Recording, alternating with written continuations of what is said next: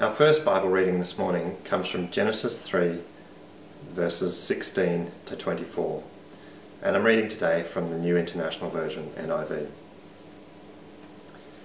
Genesis chapter 3, 16 to 24. To the woman, God said, I will make your pains in childbearing very severe. With painful labour you will give birth to children. Your desire will be for your husband, and he will rule over you. To Adam he said, Because you listened to your wife and ate fruit from the tree about which I commanded you, you must not eat from it. Cursed is the ground because of you. Through painful toil you will eat food from it all the days of your life. It will produce thorns and thistles for you, and you will eat the plants of the field. By the sweat of your brow you will eat your food until you return to the ground, since from it you were taken. For dust you are, and to dust you will return. Adam named his wife Eve, because she would become the mother of all the living. The Lord God made garments of skin for Adam and his wife, and clothed them. And the Lord God said, The man has now become like one of us, knowing good and evil. He must not be allowed to reach out his hand and take also from the tree of life, and eat, and live forever. So the Lord God banished him from the Garden of Eden to work the ground from which he was taken. After he drove the man out, he placed on the east side of the Garden of Eden cherubim and a flaming sword, flashing back and forth to guard the way to the tree of life. Our second reading this morning comes from Romans chapter 8, verses 17 to 23.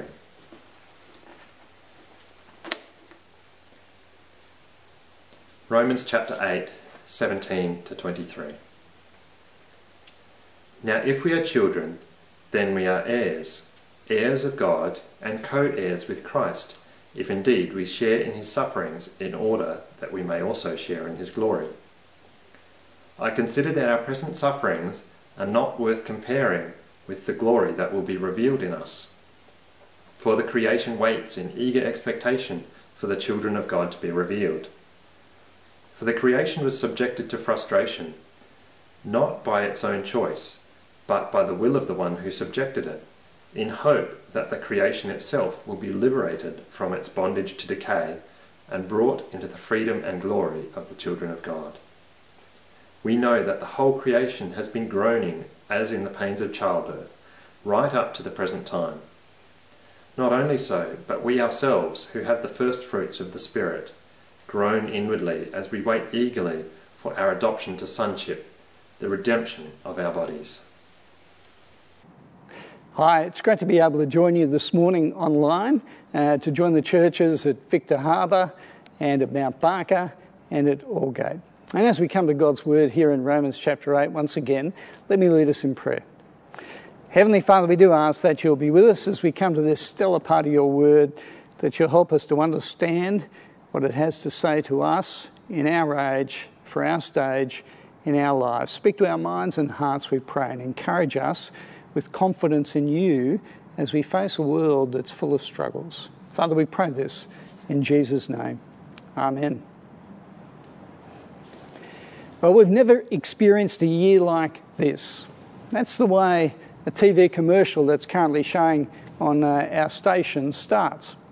And then there's this, this montage of some of the events that have hit Australia in 2020 uh, bushfires and floods and the impact of coronavirus. And the song that's playing in the background is that iconic We Come From a Land Down Under by the band Men at Work. Now, it's not that the events of 2020 have been especially unique. I mean, we regularly have bushfires and floods. Uh, we've had the Spanish flu. It wasn't that long ago that SARS pandemic it, it threatened. And Australia is not unique. I mean, the whole world faces natural disasters and is in the grip of COVID 19 right now. Yet, what seems to be new is a sense of our vulnerability, our frailty, our mortality. And of course, events like this, they raise philosophical and personal questions about God. I mean, if God is good and powerful, then surely He wouldn't allow us to go that, that, through that sort of pain. And for some who don't believe, this is the clincher for why they think the God of the Bible cannot be real. But you know, even for believers, pain and suffering raise big questions that we have to wrestle with. I've got a friend I've known for 40 years. He lives interstate. And three years ago, his 15 year old grandson Nathan died from a really rare form of heart cancer. It was a year of diagnosis, treatment, decline, and then death. And the heartache and pain that was associated with that was excruciating for the parents, for the siblings, and the grandparents too. And we all know that the issue is not just a, a, logical one about the nature and the existence of God, it's personal, it's emotional. Over the last few weeks, we've been working our way through Romans chapter 8. And it is a wonderful chapter in the Bible. And today, what we've seen is the way in which God works in us by His Holy Spirit so we can confidently and securely deal with sin in our lives.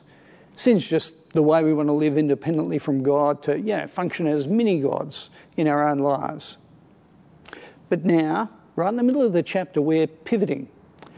And the focus for the second half is on how we face up to and we deal with the struggle, the struggle of suffering in this world.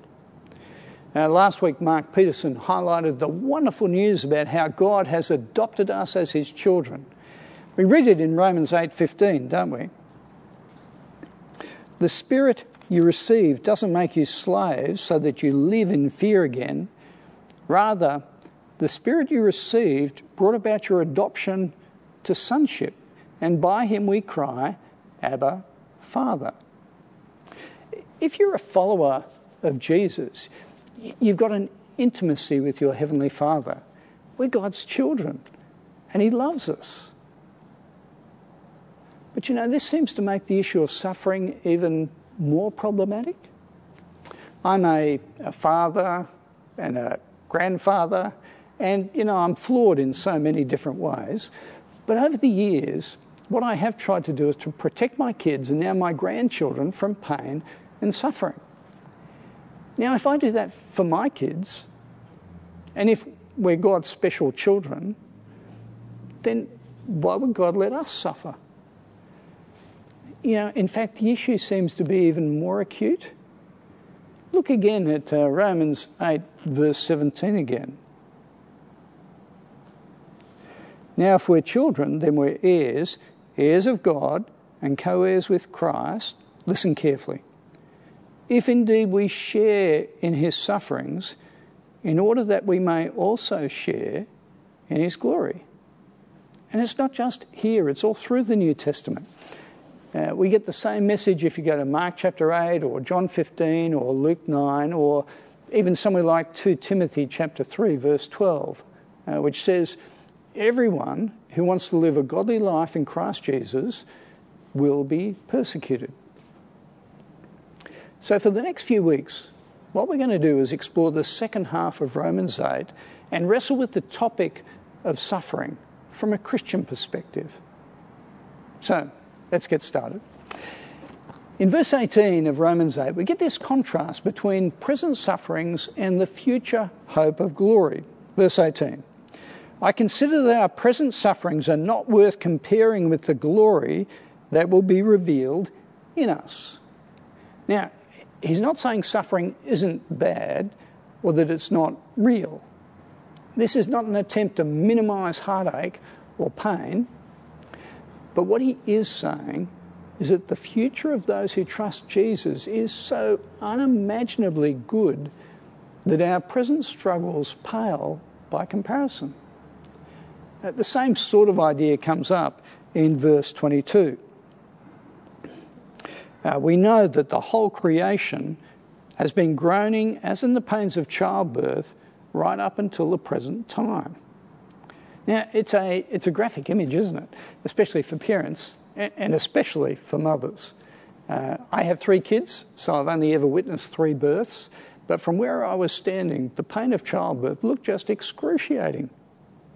But let me say the transformation in Sue after our kids was born was amazing. Uh, when Ben, our eldest, was born, he was almost 10 pounds, and it was a really long, hard labour. But 15 minutes after he was born, Sue insisted that I wheel her down to a public phone in the foyer of the hospital to call her parents who were interstate. And she was just crackling with energy and excitement with a new baby boy in her arms. Uh, uh, what Romans is saying is our world is in labour pains, but when this present age gives birth to our future glory in the presence of God, it'll be like comparing chalk with cheese. You know, cheap cask red with Grange Hermitage. Future confident hope. It permeates this whole chapter and it puts suffering in perspective. You see, our world, it's short sighted. And if this life is all there is, then I need to maximize my enjoyment of it now.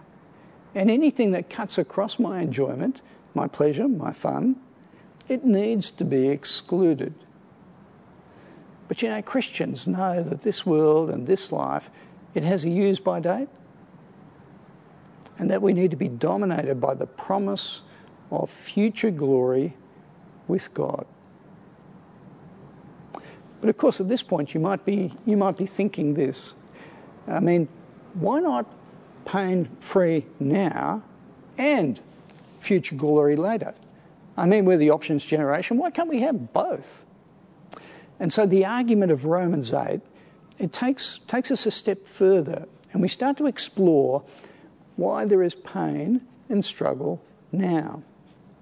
And Romans 8, it does this by talking about this, this era in this world as being a time of groaning.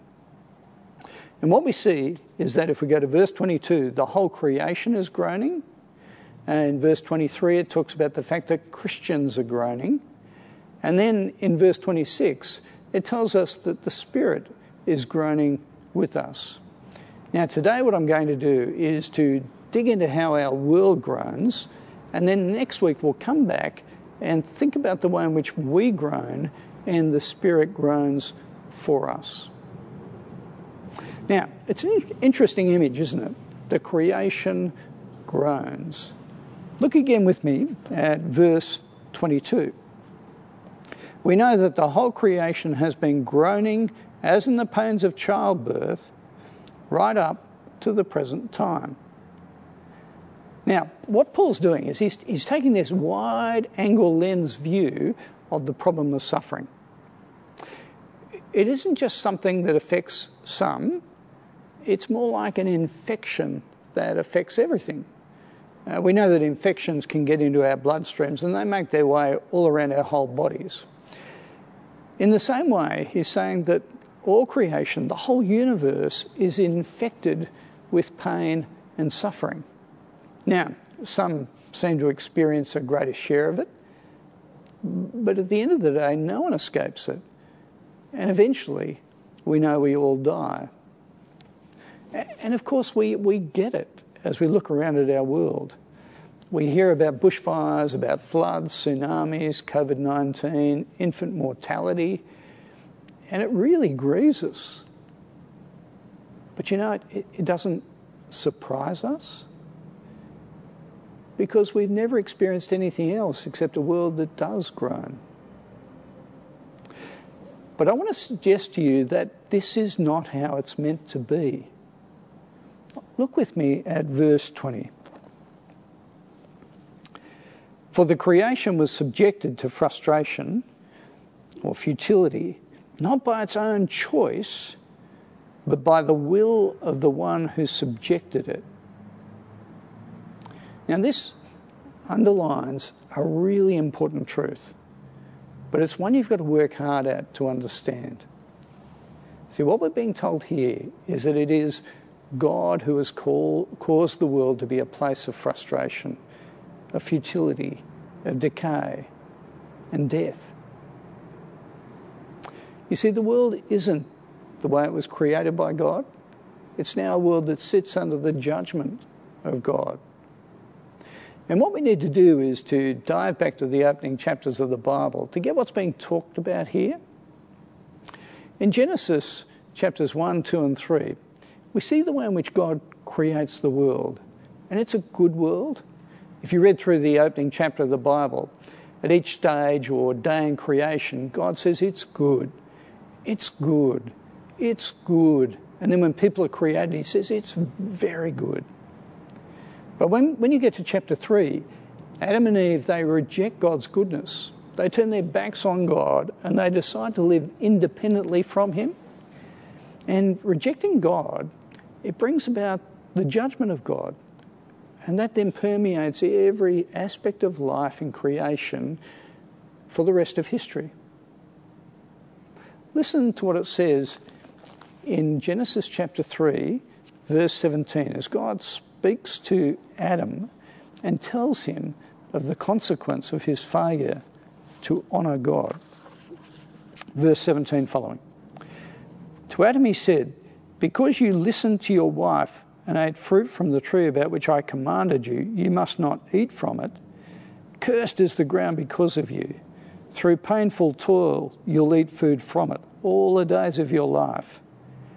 It will produce thorns and thistles for you, and you'll eat the plants of the field.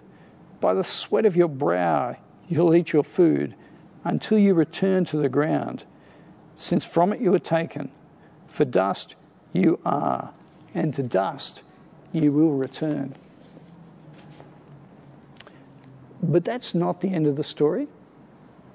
God hasn't finished. Back in Romans 8, verse 20, we saw that creation was subjected to futility, but it's in hope. And then in verse 21, this is what it says that the creation itself will be liberated from its bondage to decay and brought into the freedom and glory of the children of God. You see, God is planning to liberate us and the whole of creation from this groaning, this suffering, and this struggle. And in verse 19, we read that the creation is waiting eagerly for the children of God to be revealed. And again, we've looped back to that future hope.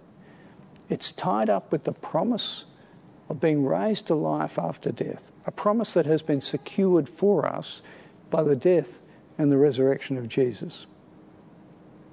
Now, for just a few moments, what I'd like to do is to pull together some of the threads and to talk about the implications of what this means for us.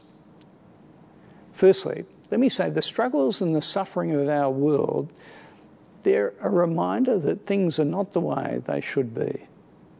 And you know, we instinctively get this. You know, when we face tragedy, uh, the, the death of a child, or sickness, or depression, or any number of heartaches that we encounter. But, but it isn't random. We aren't just caught in the slipstream of a meaningless universe that sucks people into a vortex of difficult life circumstances. Yeah, the Bible tells us that the world was subjected to futility by the one who made it. And suffering, it's a reminder that we all turn our backs on God. Now, let me be really clear. I'm not saying that individuals suffer in proportion to the degree to which they reject God. Right? It, it doesn't work that way. But we do all live in a world that bears the scars of sin. And we do all turn our back on God. And it's actually a kindness of God to subject the world to futility, for there to be pain and heartache, because without the struggles, we just continue in love with the world and exclude God from the picture. And God loves us too much to let us wander off on our own uh, the pain and the struggles of our world, they're a stimulus uh, that provoke us to reach out to God. Here's the second thing we need to realize we can't achieve heaven on earth. Uh, Christians, I think, have the best framework for understanding and caring for our world. Back in the first few chapters of the Bible, we're told that God creates a wonderful world and then he entrusts the creation to people, to us to care for it. At the end of Genesis chapter 1, God instructs humankind to subdue the earth. Now, it's not to take advantage of it or to manipulate it for selfish gain, but the idea is to steward and care for it on God's behalf as his sort of tenants. But what we can't do is ignore what the Bible says here in Romans 8 about the earth being subject to futility. And we get it. I mean, our bodies decline, weeds grow in our garden, uh, everything dies. It doesn't matter how ecologically aware and friendly we are, the reality is this world has a use by date. That's what we see in Romans 8, verse 21. This being said,